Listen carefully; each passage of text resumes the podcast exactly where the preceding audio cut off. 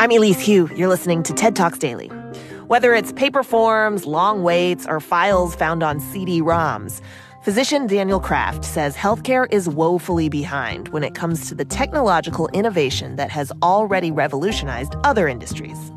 In his 2020 talk from TEDx Marin, he reveals the crucial ways the pandemic is spurring rapid change and beginning the health age in the same way the Cold War set off the space age. As a small child, I was lucky to be at the launch of Apollo 17, the last manned mission to the moon.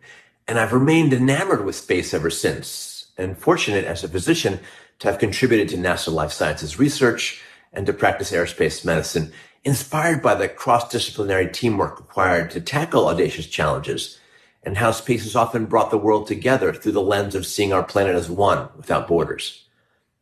Now, just as the historic Apollo moon landings were transformational inflection points in history, so too is the global health crisis of COVID-19, which despite its many challenges and tragedies, like the sinister Cold War setting which launched the space race, can have silver linings. As Regina Dugan, former head of DARPA, wrote, Sputnik set off the space age. COVID can spark the health age. The silver linings include the unprecedented acceleration of innovation, collaboration, and discovery, catalyzing a future of health and medicine that can help us reimagine and bring us a healthier, smarter, more equitable post-COVID world. Now, many solutions ride the rails of rapidly or exponentially developing technologies that are rapidly doubling in their speed, price, performance, as exemplified by Moore's Law, which has enabled the billion-fold improvements in memory and computation, resulting in the ubiquitous supercomputer smartphones most of us carry in our pockets. I still have my now ancient iPhone 2. Still works, which felt magical 12 years ago, but now feels slow and kludgy. I'm sure my iPhone 11 will soon seem antique, perhaps as its features dissolve into the rumored to soon arrive augmented reality smart glasses. Now, exponential technologies packed into our smart devices are becoming increasingly medicalized. Their sensors able to detect an ear infection and more. So what used to fit on a desktop computer now fits on our wrist. And these are now entering the domain of FDA approved medical devices.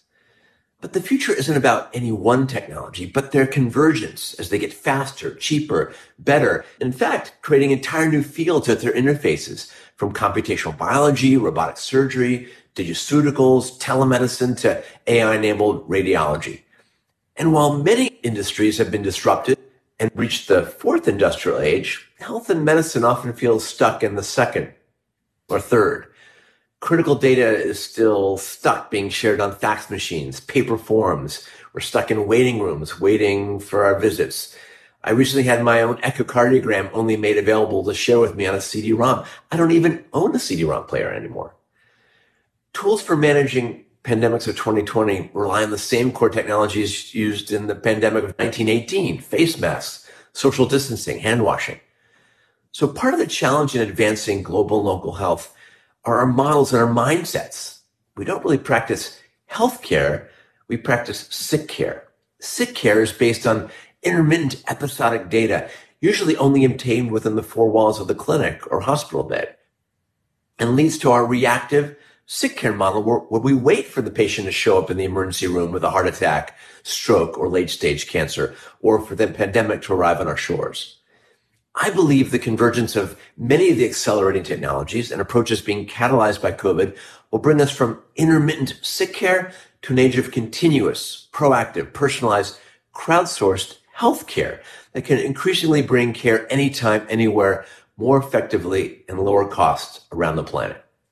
For example, the convergence of ever smaller interconnected devices now riding 5G is creating not just an Internet of Things, but an Internet of medical things.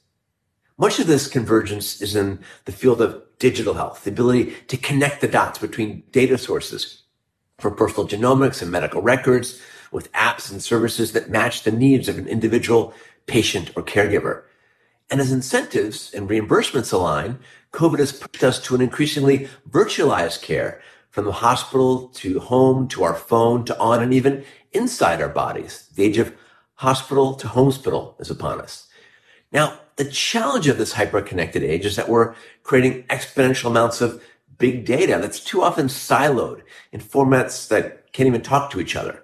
So we need to narrow that gap between data, turning that into actionable information for the patient, physician, public health worker, and speed its safe and effective use in the community, clinic, and bedside. The pandemic has instigated an immense amount of international sharing and collaboration amongst clinicians and researchers to narrow that gap. What was learned in managing patients in Wuhan and then in the intensive care units of Italy have helped New York City hospitals and their learnings in, in turn have spread to centers around the world. Let's take a quick dive into some examples of what's happening across the healthcare paradigm in the age of COVID and their implications for the future. From new forms of data to help prediction and prevention to faster diagnostics, more tailored therapy, and increasingly crowdsourced discovery. Let's start with prevention. You know, while our genomes impact our health outcomes and our health spans, our social determinants of health, our sociome, and our day-to-day behaviors drive most of our risk for disease and associated costs. And we now have an explosion of new tools to help measure and improve our healthy behaviors. The first Fitbit only launched in 2009. Wearables are now ubiquitous and can measure almost every element of our physiology, behavior, and even mental health. And they're evolving all the way from disposable tattoos that can stream vital signs 24 7 to an integration of big data that can even be small data from a simple wearable tracking a patient discharged home after hip replacement or a coronavirus infection can determine if the patient's recovering as expected, walking more, doing great, or not so great, and trigger early intervention. We're evolving from a world of quantified self, where our digital data remains siloed on our devices, to one of quantified health, where the data can be shared securely with clinical teams and researchers to help optimize prevention, diagnose disease early, and with feedback loops personalize and optimize therapy. From wristband vitals, including blood pressure, now obtainable without a cuff, and soon sensors that will measure our blood oxygenation levels to continuous blood sugar monitoring, to shockables, hearables, ringables that can replace an entire sleep lab fitting on our finger, to insidables, chips beneath our skin to track our physiology and lab values, to even underwearables, Internet of Medical Things sensors so cheap today, you can get a pack of 10 of them and have one in each band of your underwear, now being used to do what's called remote patient monitoring to help detect signs of respiratory decompensation in patients with bronchitis or COVID. Breathables are showing promise, nano noses that can detect molecules in our breath, correlating to cancer, metabolic disease, and even diagnosing infectious disease. In fact, we now don't need to wear anything. Invisibles, ambient sensing from AI enabled cameras can track our vital signs.